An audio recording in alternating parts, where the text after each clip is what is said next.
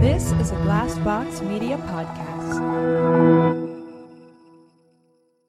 Hi, I'm Daniel, founder of Pretty Litter. Cats and cat owners deserve better than any old fashioned litter. That's why I teamed up with scientists and veterinarians to create Pretty Litter. Its innovative crystal formula has superior odor control and weighs up to 80% less than clay litter.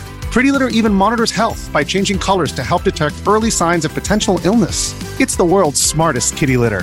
Go to prettylitter.com and use code SPOTIFY for 20% off your first order and a free cat toy. Terms and conditions apply. See site for details. At Evernorth Health Services, we believe costs shouldn't get in the way of life changing care, and we're doing everything in our power to make it possible. Behavioral health solutions that also keep your projections at their best? It's possible. Pharmacy benefits that benefit your bottom line? It's possible. Complex specialty care that cares about your ROI? It's possible. Because we're already doing it. All while saving businesses billions. That's Wonder made possible. Learn more at evernorth.com/wonder. Education is the single biggest factor in determining recidivism rates. This has been shown time and time again study after study. However, the 1994 crime bill revoked the Pell Grant for incarcerated students, painting it as a handout for the undeserving. In 2023, that grant will be restored and in use for prison education. In this episode, Death by Incarceration collaborates with Rahsaan New York Thomas and Charlotte West in bringing a conversation about prison education between New York and our own Suave Gonzalez. This is a timely conversation and will be published on Open Campus Media and Slate on October 20th. This episode will be followed up by continuing content about higher education and prison prison, and especially higher education for lifers. A huge thanks to Charlotte, Rahsaan, Open Campus Media, Slate, and of course our own Suave for contributing and distributing this great conversation.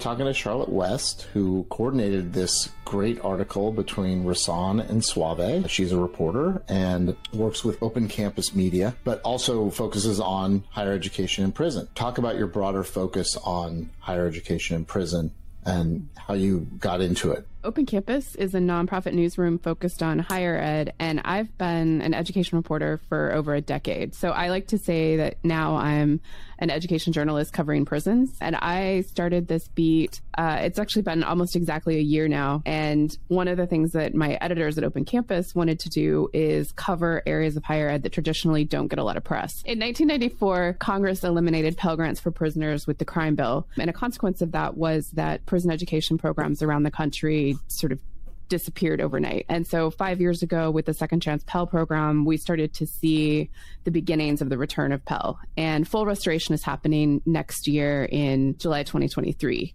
And so, what this means is higher education and prison programs will be rapidly expanding once again. A big part of what I've been doing in my work is seeing what the landscape of prison education looks like ahead of that full restoration next year.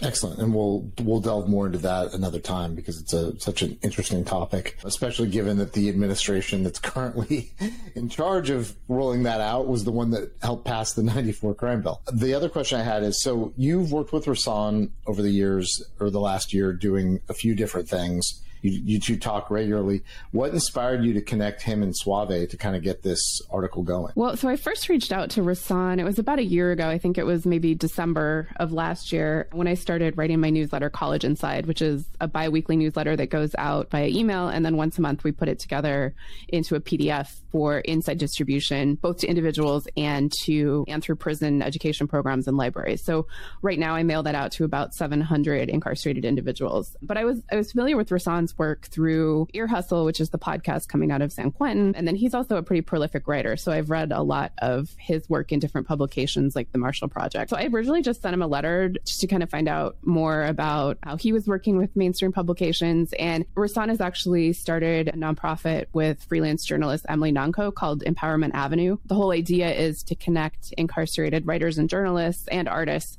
with mainstream publications. So, you know, you're not just publishing in the prison newspaper, you're not producing a podcast that goes through the communications apparatus of the prison. This is really writers working directly with outside editors. And so I asked him if he wanted to write something for one of our first issues of College Inside. So he wrote a piece on, you know, why college matters for people serving extreme sentences. It was such a compelling argument about the value of education for everyone because I think a lot of times it gets framed in terms of recidivism, job placement, which I think can be important metrics for people getting out, but I don't think recidivism is a measure of the quality of an education program, right? And so Rahsaan wrote a piece. He finished his associate's degree through Mount Tamalpais College, which is mm-hmm. fully accredited institution behind the bars of San Quentin. And he actually he finished his degree a few years ago, but he actually just had his first he just had his graduation ceremony a couple months ago. I mean, prison ed in general has just been put on hold in a lot of places because right. of COVID. I first heard about Suave when I was taking a six hour drive across California and I just sort of binge listened to the entire Suave podcast. But I noticed in a few of a few moments, you know, he sort of alluded to his education and sort of how he'd gotten that behind bars. As you know, Ear Hustle, which Rahsaan works on, is a Pulitzer Prize nominated podcast and Suave's podcast just won the Pulitzer in 2022. And so I was like, these guys should be talking to each other. I'd really like to hear what the two of them in conversation have to say about prison education because they both were serving lengthy sentences. They uh-huh. both got their degrees behind bars, you know, and they're both looking at sort of what that looks like in terms of release. Suave, now that he's been out for several years, and then Rahsaan actually just got news earlier this year that he will be getting out sometime in early 2023 with a commutation from Governor Newsom. And the cool part about that is, and he, he mentions this in the last line of his first essay he did for us, like his education was cited as one of the reasons for the commutation. So that was why I wanted to sort of have them get together.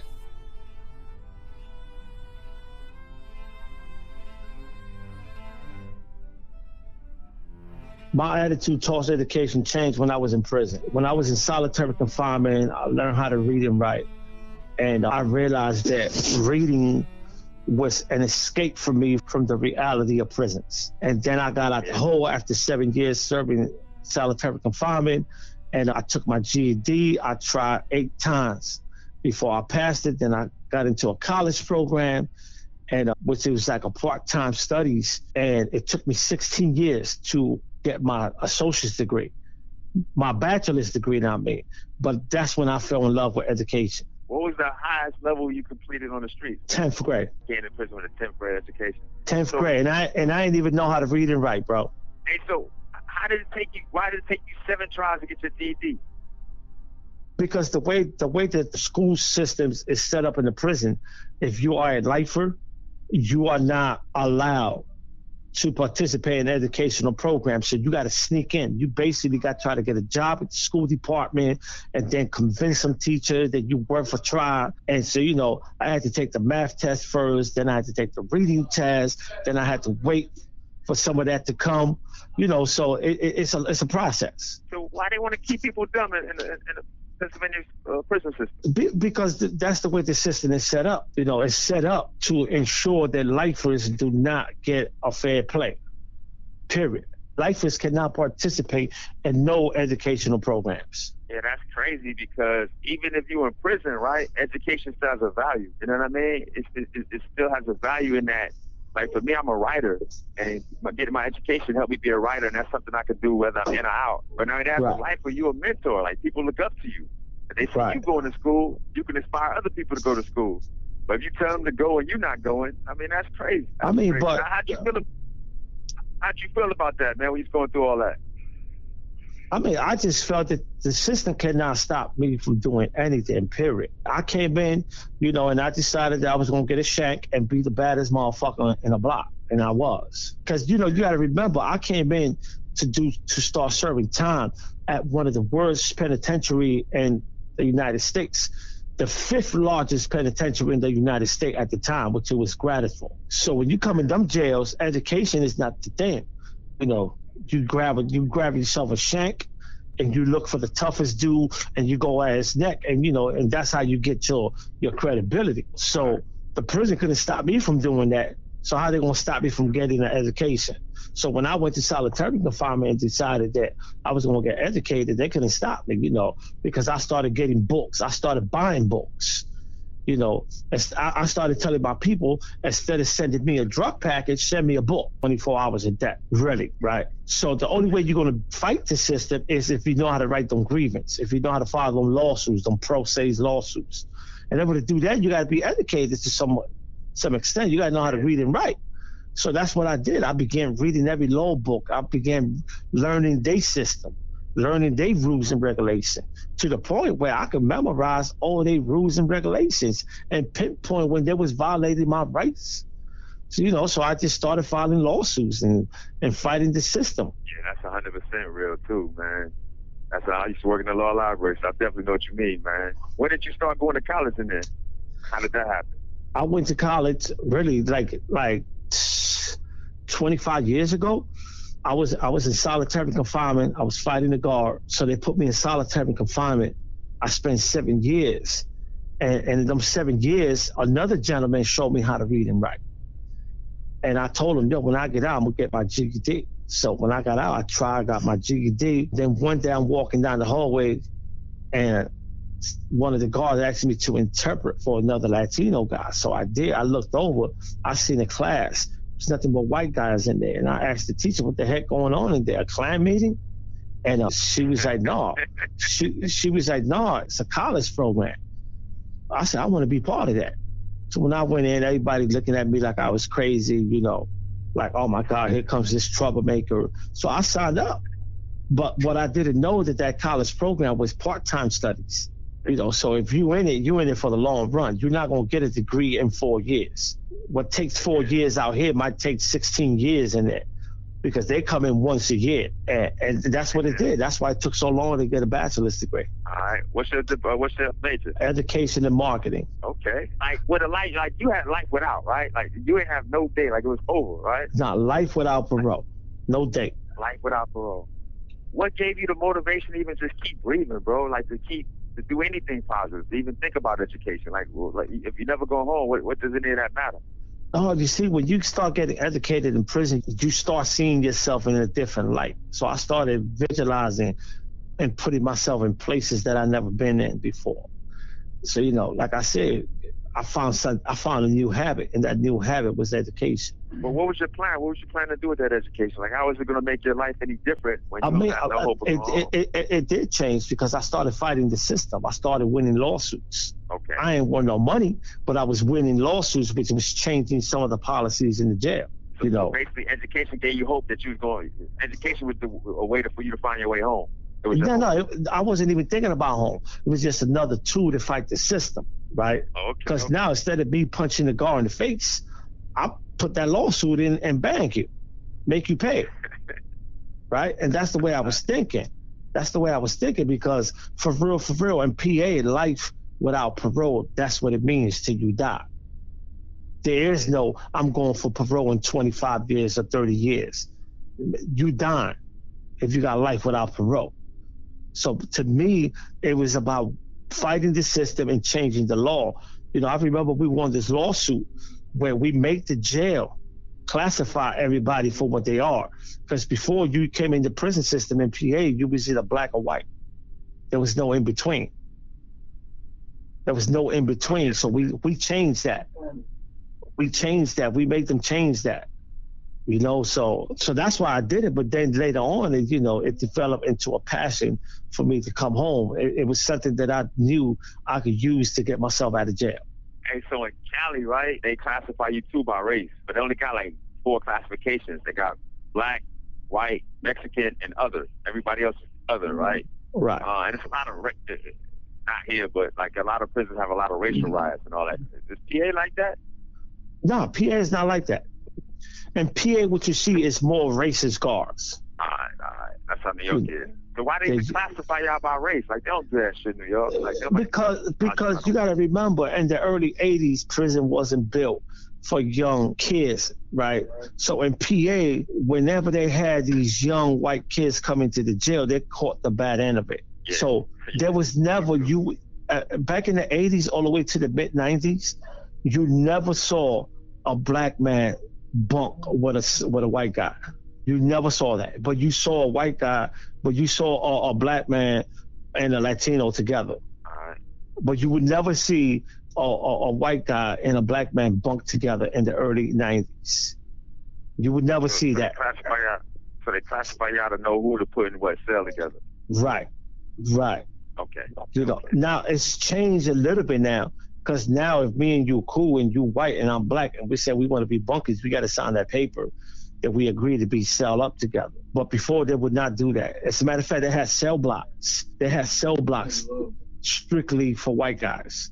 Yeah, they had they had them like that. Yeah, I definitely remember New York, the reverse racism. it's a rougher world for white people in prison. Yeah, um, so. And I want to ask you about your resentencing, man. I heard that you took so many programs that it took you longer to, to get resentenced. Like, what was that about? Well, you know, because I, I took every program in the jail. I started programs, and by the time I went to uh, resentencing, I had over 200 programs. My resentencing package was crazy. You hear me?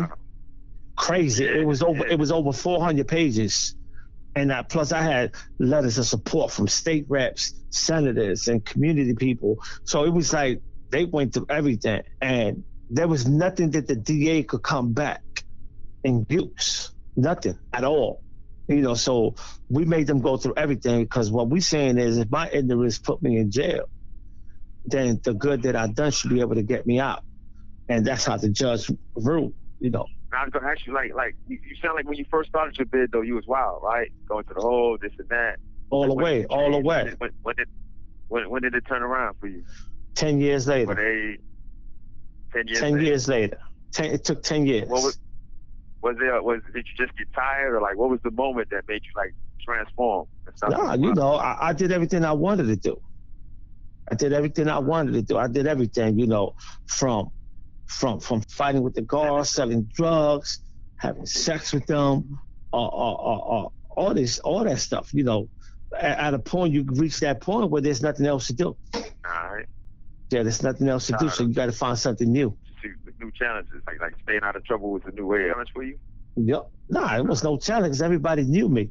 Everybody knew that you know, with a blink of an eye, I could go back to the old swab and and, and get buck wild. At least that's what they thought. At least that's what they thought. Yeah. I had other plans. My education was I graduated from high school on the street. Yep. But I went to four different high schools. I kept getting what they call safety transfers. I kept getting in the drama with the biggest, baddest, toughest bullies with all this juice. I was kind of like a little square kid, right? But I kept like going against like just not putting up with the nonsense, right? If somebody's trying to rob me, I didn't care who they was.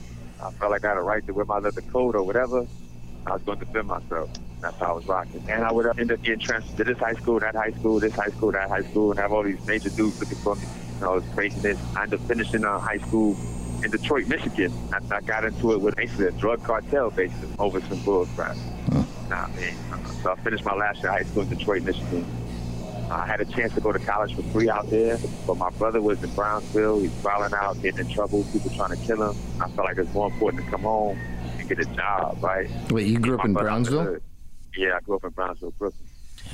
And so I, I had a job at a law firm, doing good, but nobody would let me move, man. Like they had me redline. Like I didn't know the, the power of my zip code. Like my zip code meant no yeah. on applications. You know what I mean? So I had the money at the job. I'm 19 years old, look like I'm 14, probably skinny as hell, and just nobody's letting me move, man. Everybody's saying no. I figured out, and then in Brownsville, man, somebody constantly trying to rob me, this constant drama. Somebody had shot my brother in front of me, and I retaliated, so that beef was on, and it was just, I was a working dude with, with all this beef. Hmm. And I mean, so it was just crazy. And running around with that gun and that mindset that I'm not going for it, I ended up shooting a cat on a college campus, man, which was crazy. Over what you're looking at, it was stupid. And so I ended up going to prison. And I tried to continue my education there, but I only did like 22 months. So I started like one semester of college and came home. I ended up going home, trying to be a better person, made the right decisions, got jobs and all that, but I never dealt with my trauma. So when life got rough, the old me kicked back up. You know what I mean? I ended up becoming a full-time criminal. I ended up coming and catching a life sentence in California, basically killing two armed men in a drug deal that went bad. Basically, they didn't bring the money they were supposed to bring, and I wasn't trying to let them take the bag. And I ended up this call and your telephone number will be monitored and recorded. Basically, a freaking bag of weed, which is crazy. Which which I regret to this day. I ended up coming to prison, life sentence.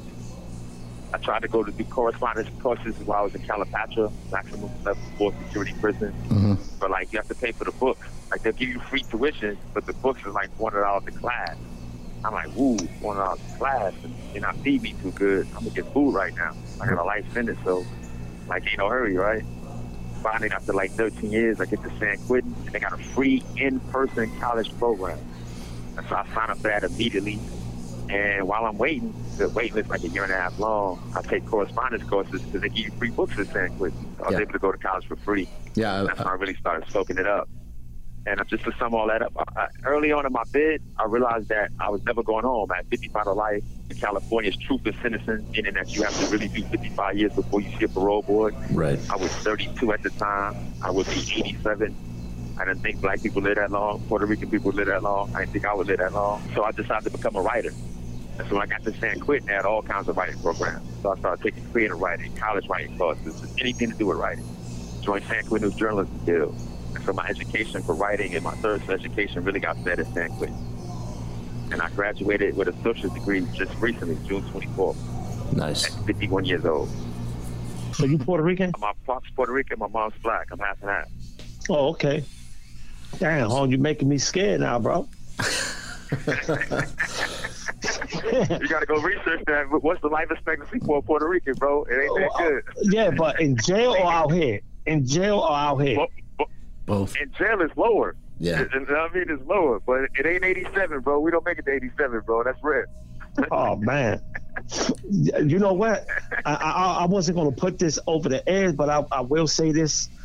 I just became a vegan. Today is like my first day of no meat, no no eggs, no sugar, no nothing.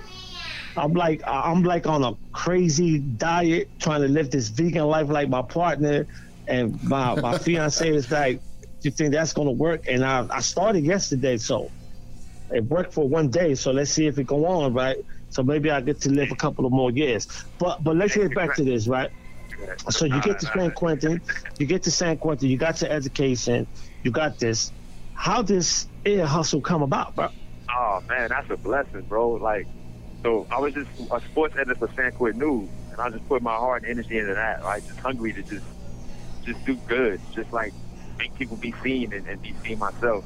And next door, right through the windows, ear hustle happening. Earlonne Woods and Nigel and, and my boy uh, Antoine Banks Williams, they the creators. They made that happen, right? And I was just like be a fly on the wall watching or doing stories about them, their progress, just cheering them on, just proud. And then Earlonne got a commutation. Yeah. And so they started interviewing for who would be the next co-host for the Inside.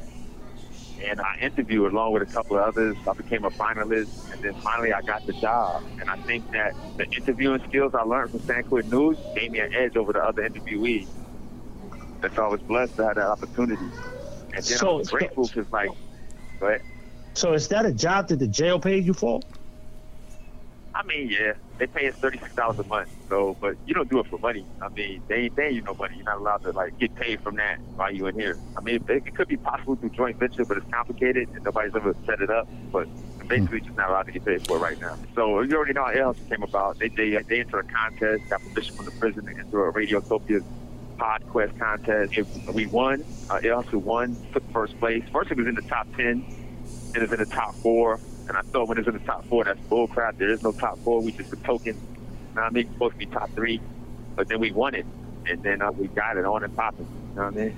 That's amazing. So uh, then Radiotopia was able to come help us teach us how to do a podcast because Earlonne and Banks and them, Naja didn't know. They were used to doing audio journalism to some degree, but not on that level.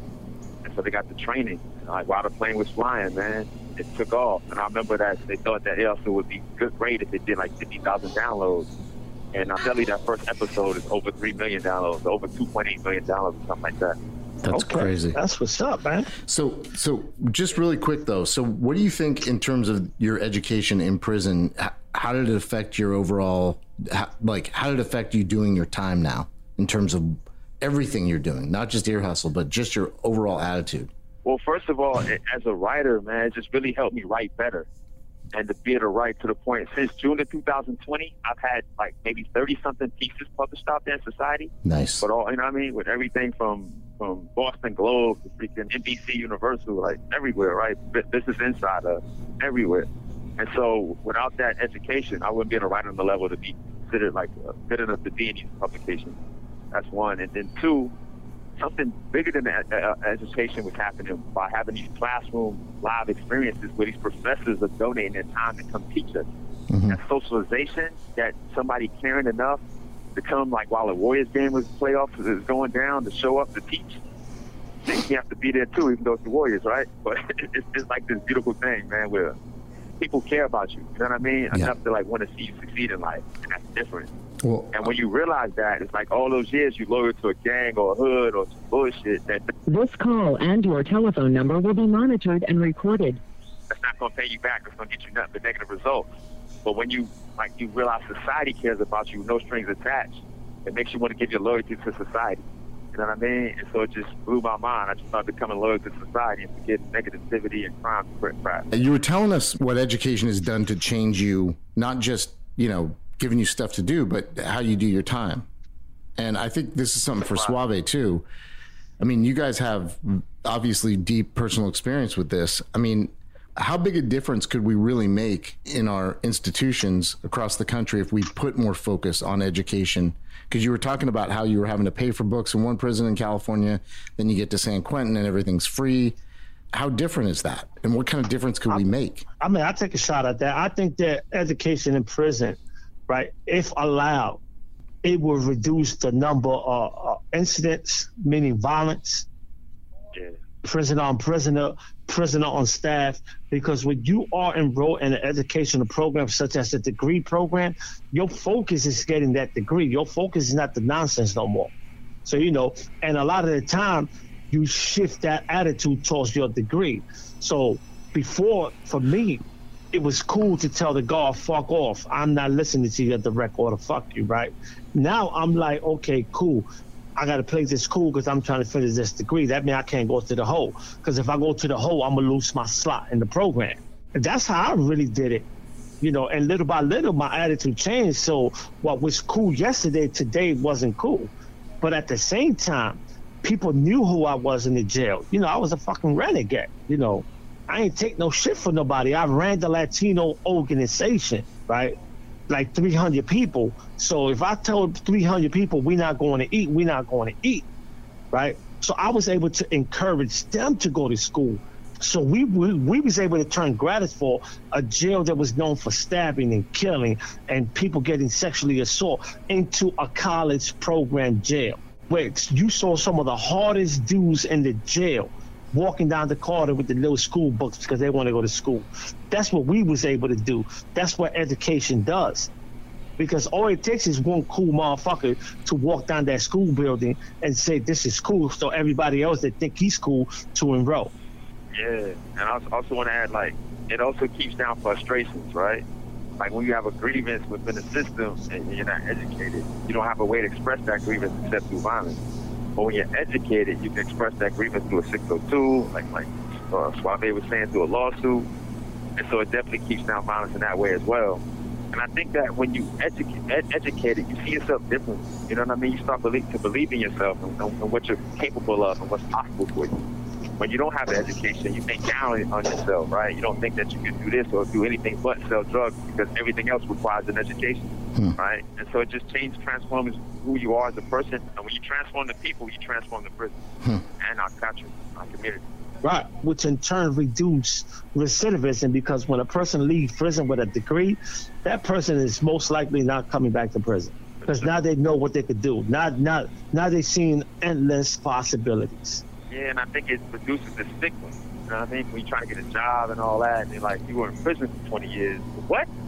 But if you can say I was in prison for 20 years, but I turned my life around and I came home with a master's degree, that changes how a employer might look at you, right? It gives you a yep. And, and at the end of the day, crime is a matter of choice, right? But it's choices under extreme circumstances. And it'd be a lot easier to make the right choices when you have more opportunities and opportunities. And so yep. having an education gives you more opportunities and opportunities. What do I tell? I'm an employer. I, I hire people. We have chosen to hire and give you know, fair chance employment is part of our whole company structure. What do I what do I tell other employers other than my own experience? What what would you guys have me tell other employers about men and women coming out of prison, especially those that have taken the time, put the energy in to get educated while they're locked up? Well, what you should tell them is you should tell them this, Cat, that when you hire a formerly incarcerated that have a bachelor's or master's degree, you are hiring 10 other people that might not want to do the job. For example, I'm the first one in and I'm the last one out, right? Mm-hmm. Most people that's been incarcerated, when you get them a chance, they coming to shine. They coming to let you know I belong in this job. This is my job right? And all it takes is opportunities. All it takes is somebody believing in someone and saying, you know what, I'm gonna give you a chance. The same way community college gave me a chance. They said, you know what, we're gonna let you run the program. The same way the 25th district gave me a chance when they had me working at the police district as one of my first jobs when I came home. You know, it's all it takes is opportunities and believe that that person could do the job.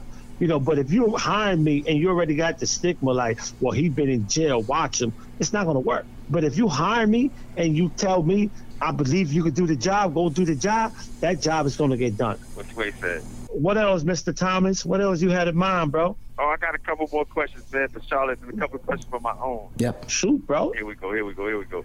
Well, first of all, man, like we kind of touched base on a little bit right now, but how did how does your college education help with your reentry? I mean, ed- my education and my reentry made it easy for me because I was able to come home and one of my first job was working at the police station. A juvenile lifer, a juvenile lifer, 31 years, 31 and a half years served.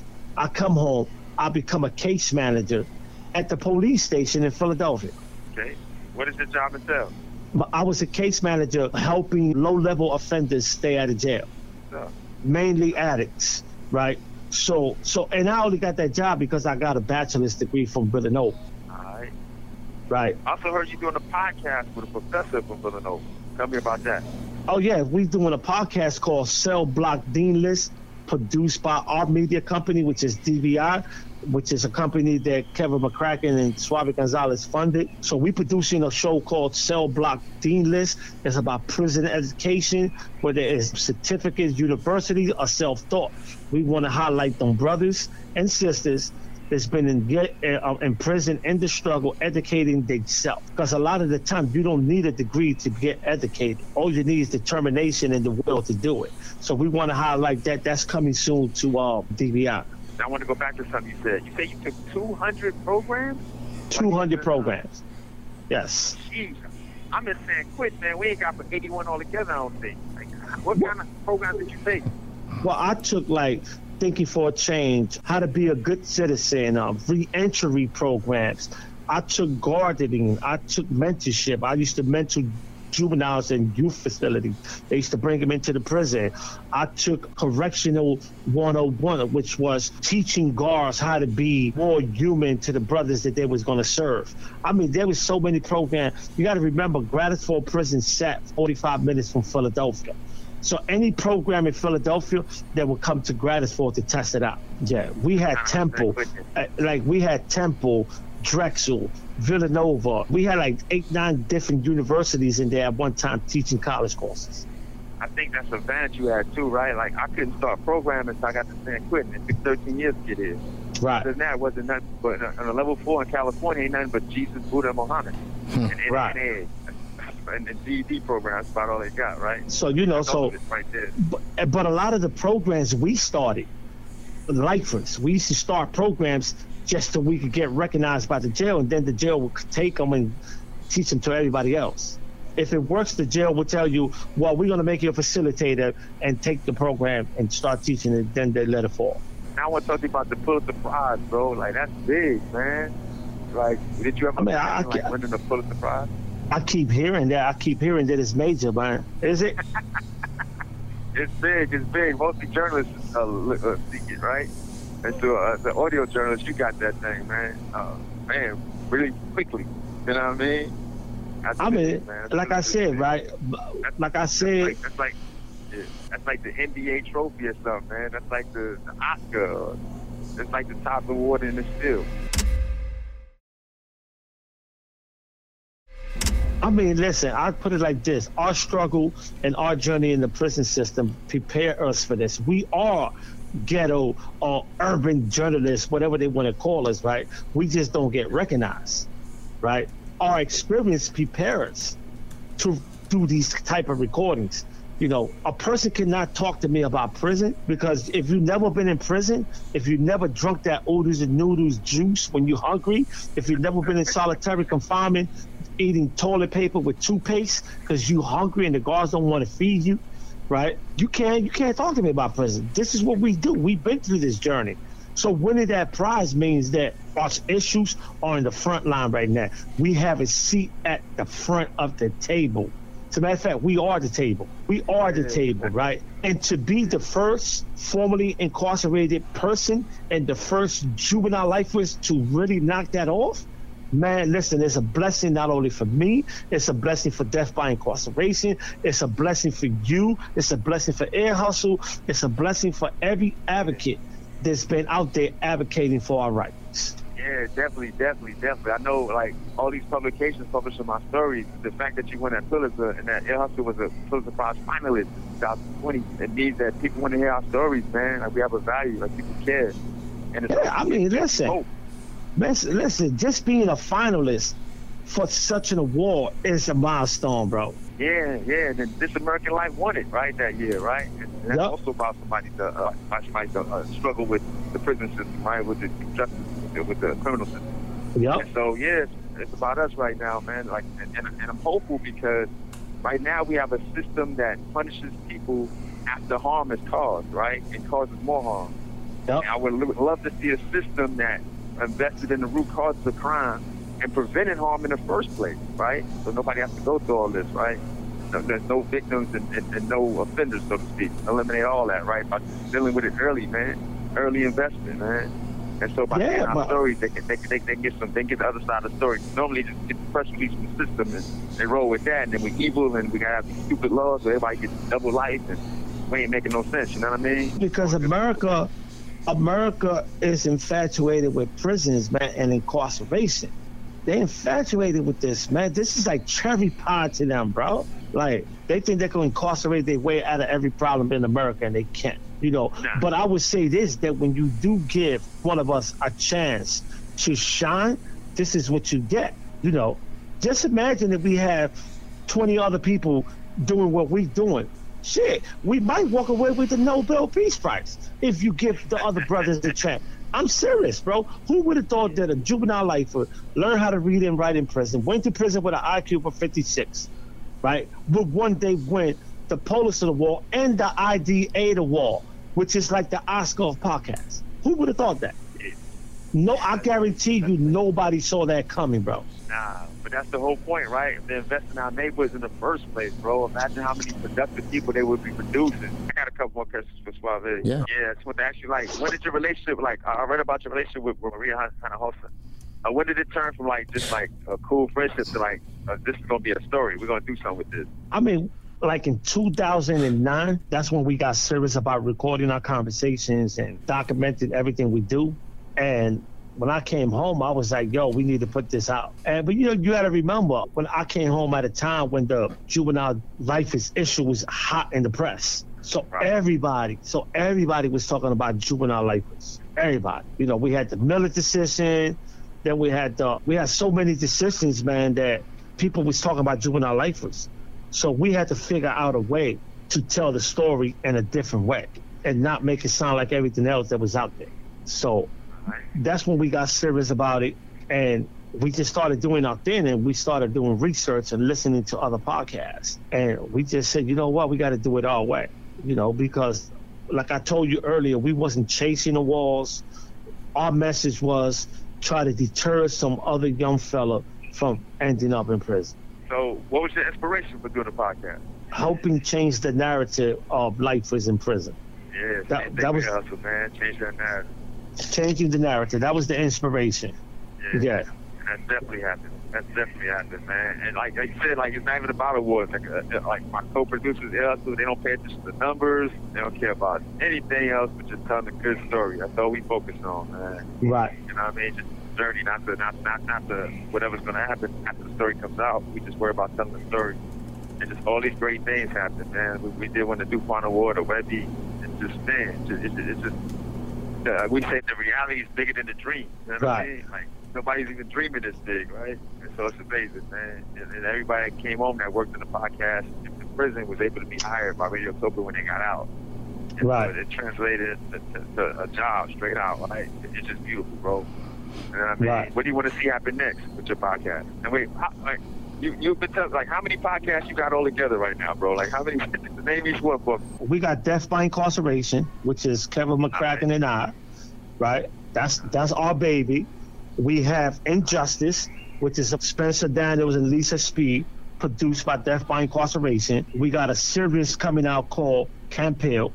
It's about the prison riot in PA. We got Cell Block Dean List, which is coming out real soon, Jeez. produced. And then Kevin got his own podcast too. Kevin, plug it in, Kev. Yeah, I've got a show called Adulting Well where we interview people that inspire us. It's More of a positive spin on on podcasting. Then I got the Swabber podcast, and I'm also producing with Futuro Media Group. So, you know, I'm busy and filming a documentary. I'm with you on the filming too. I got a film I'm, I'm submitting to Sundance like this in September. Hopefully in Mexico, Friendly Sign. I heard you got a whole bunch of jobs besides. I heard you got other jobs besides podcasting. Where else do you work? I do, you know, it depends where you want me to work at. I do a lot of stuff, bro. I'm an artist, community activist, administrator for community college. You know, so which one? Which one you uh, specifically want to know about? The Philadelphia Community College. What do you do for them? I'm an administrator. I oversee a program called the IMO program, where we allow formerly incarcerated or anyone that's been impacted by the system to come to college. Oh, I like that one. Do you feel like your college education opened the doors for jobs like that, or they oh. gave you advantage? Oh, absolutely. You know, having a degree, you know, really put me in the front line of every job interview and be considered for the position versus someone that don't have it. You know, I don't only have a degree, I have the experience. I lived this stuff. Having a college degree definitely puts you up in the, in the front run for the job. That's why it's important for brothers in, in the system to understand the importance of having an education coming out. You know, it's not just you go to prison, you get a GED, then oh, I made it. No, you need it because if you got a felony, you're gonna have double the hard time finding a suitable job that can maintain you and, and keep you away from the street. And the only way you're gonna do that is to have some type of credential, some type of degree that can put you in the for in, in, in the front of the line in the workforce. Yeah, but yeah, but I heard like in in, in uh, Pennsylvania prisons, if you're a lifer, they ain't trying to let you go to college, right? And so know, listen, uh, that that's those, true, those right? That's true, but it also it's also bullshit for the because I'm a I was a lifer. I did it. You know, you had you, the same way we grind when we hustling in the corners, the same way we out there hustling and doing our dumb shit. It's the same way you got to hustle that stuff when you when you in the prison system. They told me I couldn't get a degree, and I left there with two degrees. So you know, no, you have to you have to say, you know what? I got nothing to lose and everything to gain. I'm gonna get that degree by any means necessary, right? And what that means is you start saving your little pennies, you start taking them cross-finding courses, you start accumulating them credits and get that degree. But if you wait for the DOC to give you permission to do it, you never gonna do it. Never, it's never gonna get done. You know, you got Hey, you gotta be good. That again? but how how much easier was it to like like make that happen for yourself, being that you were in a prison that- that's next to the city and a college that's privately funded? Yo, I started my education when I was in Pittsburgh, right? Which it was extremely hard. It's not easy. It's hard. You know, we had to fight. We had to create programs for the DOC and able for, for us to have one chance to get in one class, right? And that's what we did. Got a compromise. I'm gonna create a program for y'all, but y'all gonna let me in that program. So we created most of the classes that we was taking. We was creating. Okay. You know, and but we we had an understanding that if we create a program, the DOC take it over, we could be part of it. You understand what I'm saying? So sometimes we just got to use our game. You got to, you know, you just can't wait. To, I never had a program that the DOC gave me. Every program that I took we created. When I say we, I'm talking about license. But I'm gonna say this too, though, right? I definitely respect that. I'm that type of person where I'm trying to make a way out of no way. I need to have a purpose. I'm not giving up. I'm going to accomplish something positive with my life. I'm not going to let it go to waste. But the average person is not mentally strong enough to face a life sentence and then have more obstacles and opportunities and still be- become something. So, like, would it have been easier if, if the system would have just allowed these colleges to flourish and all their prisons for all the drama? I mean, of course it would have been easier, but guess what? The DOC is not there to make it easy for us, bro. You know, so, so, so for me, you know, that's what me and you going to disagree at, where some dude, oh, the DOC don't let me. Man, that's some bullshit because when we running in them blocks and we hustling them jailhouse stores and we hustling them cigarettes, right? We take that chance, right? Right? Yeah, We- but most dudes didn't make it. but Most dudes didn't didn't get to the, birds and all that. Most Oh, or went to prison listen, early. listen, man. When Most you dudes ain't make it, bro. If was if life was easier, most of us would have made it. You know what I mean? when, your We go back we go with the when your back is put against them fences and against them wall, yeah. you got to you got to make a decision. Do I want this education or do I or do I want this jailhouse shit? Right? I decided. Yeah. I decided, man. I, I don't get nothing from stabbing people up. I don't get nothing from fucking people up. I don't get nothing from robbing people's cell. I don't get. You know what? I'm gonna try something new because I tried everything else and I failed. I failed in drug Right. dealing. I failed in trying to take people to commissary. I failed miserably in going to the whole fucking guard. Bro.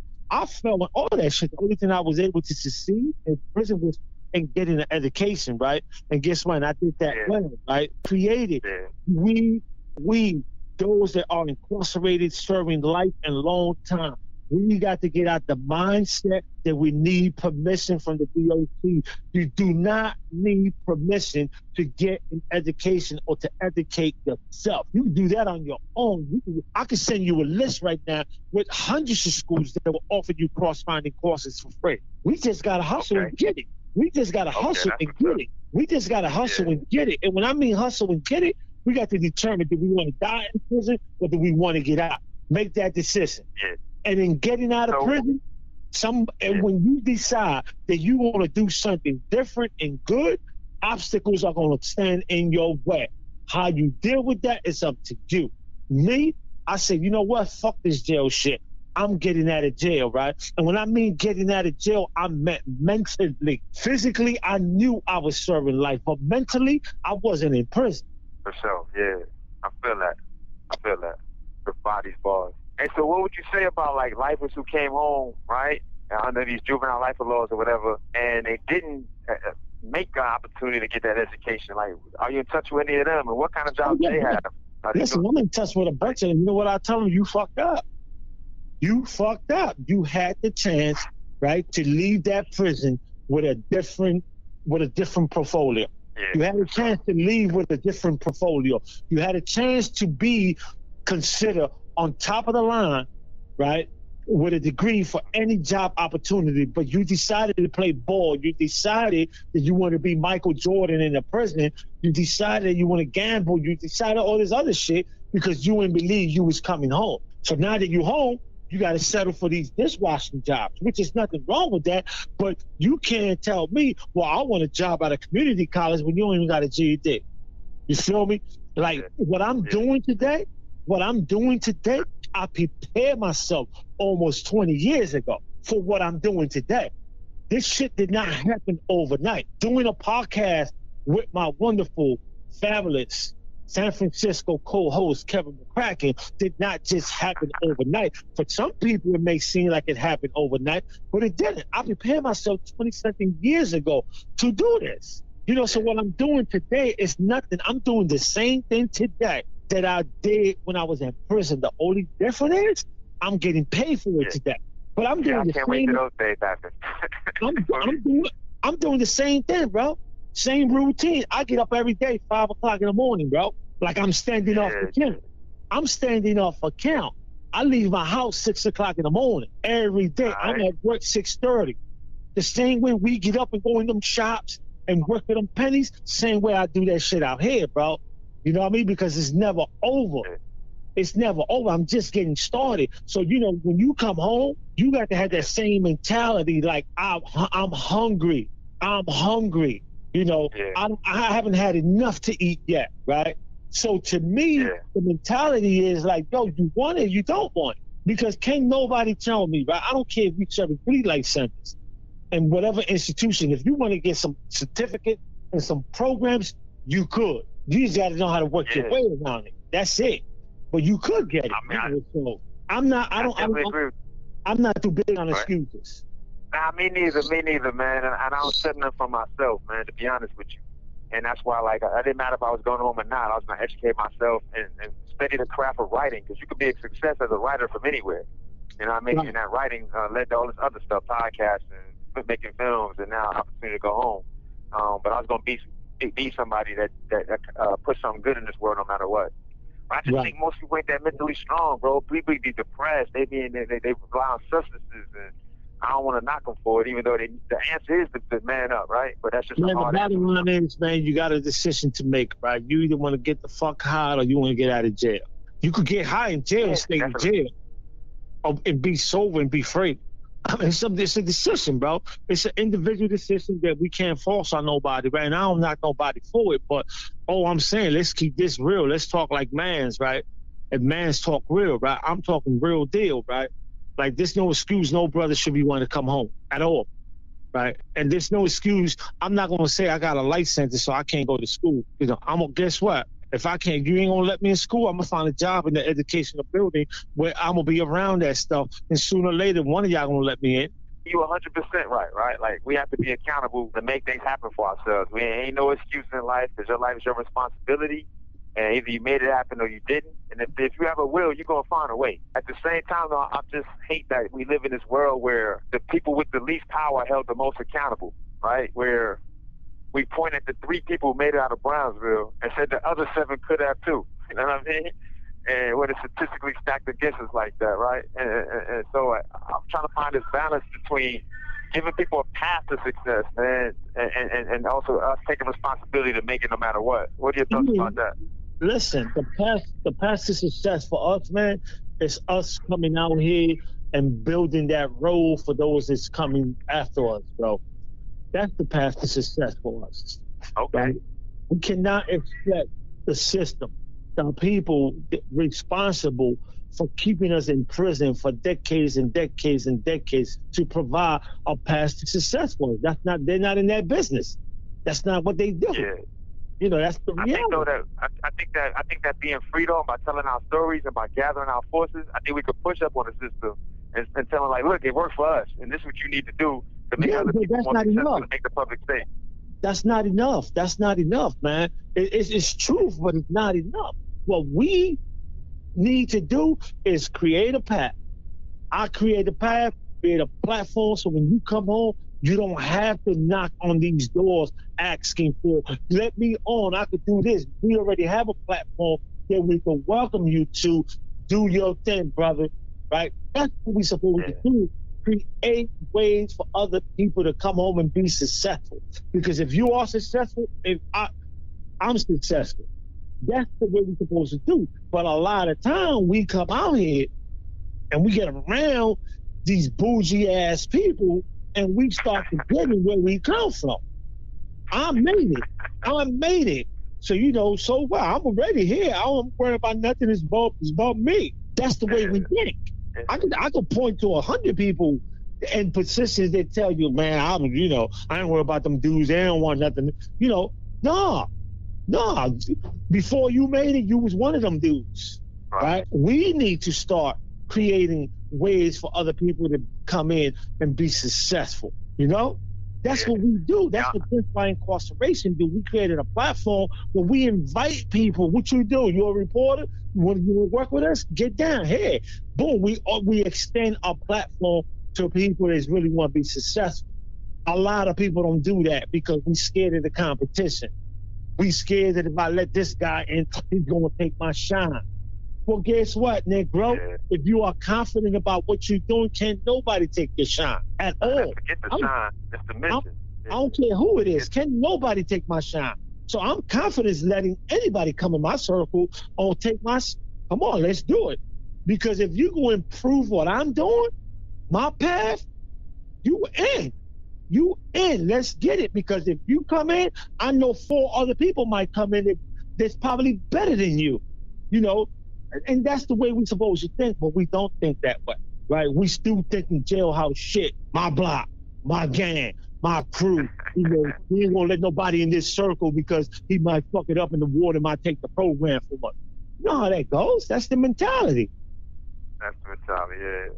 We Yeah, I always feel like it, if we got the same mission, ain't no competition. And I don't even care about the shine. I just care that the job get done. I got a program too called Empowerment Avenue, right? It, it empowers incarcerated artists while you in prison to start to develop your social connections, getting your resume right, getting your voice out there. So I'm already on that path with you, man. man, if we on the same mission, there is no competition. For sure. For sure, man. 'Cause it ain't even about us, man. So so that's what we got to do. We got to start depending. We got to stop depending on other people to create the pathway for success for us, right? And start creating our own shit and opening the door for other people to come after us, right? I Because definitely agree with you. I'm definitely doing that. I still feel like they need to do their part too. They got the power. I don't want to let them off the hook, man. I'm Yeah, not just to let that part But if go. you're expecting the system, if you're expecting a system that gave you a life sentence to do anything Yeah. to you, bro, you're in the wrong motherfucking side of the tracks, bro. Because they're not. Yeah. They're not gonna I do it. think I think when you pressure them, like let, when you if you show them it works best for what works best, what, if you can prove what works best for public safety, is this education and other stuff, it puts the pressure on them to actually do that thing, man. I, I see it out here happening more and more. You know what I mean? As this I mean, we all know. know that incarceration do not work for public safety. We all know that shit. I don't care how many people you locked up. You still gonna have murders. You still gonna have robberies. Have- Don't work. So we know that, right?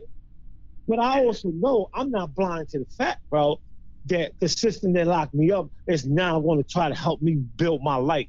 Half of the programs that are given in prison are antiquated. They, you can't use that shit out here. You can't use a paper resume out in the streets. That shit don't exist. But that's what they teach you in the prison. How to write a resume in paper. Where you gonna send that paper to? You can't walk into no store in the world with a paper resume. They're gonna look at you like you high or crazy, right? So so we know that what they give you is enough to satisfy their system to give you parole. It's enough to throw you back into the wolves out here with nothing because they know that what they're giving you is not sufficient enough for you to be um, successful out here. He be back in what? A year, like they said. He be back. He be back. I like to believe. I like to believe that though that the system is not just one big evil monster, right? That it's, it's, it's But made they up of are, a group of people who have they are. different opinions. But they are. If you, got a, if you got a different perspective of the system, I would like to know it. But they are. That, you know, they they are the one eyed monsters. You know, let's let's not be let's not be let's not be blind to that, bro. The, the system is not there to help me, you, or Kevin, or anybody else. Because this is not a black and white issue, bro. This is not a black and Latino issue. This is a human right issue, bro. Period. This is a human right issue. They're not there to say we got you and we're gonna rebuild your life and we're gonna make you a better person. Oh my God, they're not there. This is this is not no way, bro. This is the United Snakes of America, bro.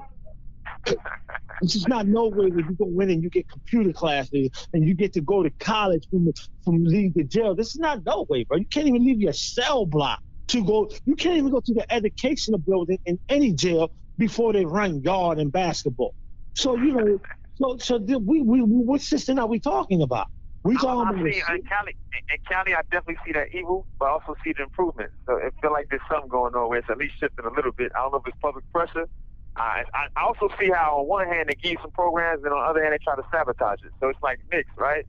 But I definitely see progress as far as them more uh, accepting uh, other alternatives to achieve public safety. And it might it might not even be what I think it is. It might be money, right? It's too expensive to lock everybody up for life. That was not sustainable, right?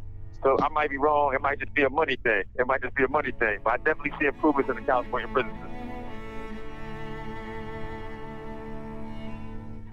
Thank you so much for listening. If you enjoyed this content, we'll have more on higher education in prison with our new show, Cell Block Dean's List, coming out on Thursdays from the DBI feed. Thank you again to Charlotte West, Rahsaan New York Thomas, our own Suave Gonzalez, Open Campus Media, and Slate Magazine. This show is chock full of show notes. Please read them, click the links. Also, if you're so inclined, we have a Patreon page, Death by Incarceration. Please become a member. We're going to have a lot of video content, things that aren't published on the show, other interviews, etc., and so on for subscribers only. Thanks as always to Glassbox Media and our first network, Crawlspace Media. Death by Incarceration is a production of DBI Media, edited by the great Jason Usry, produced by Suave Gonzalez and Kevin McCracken.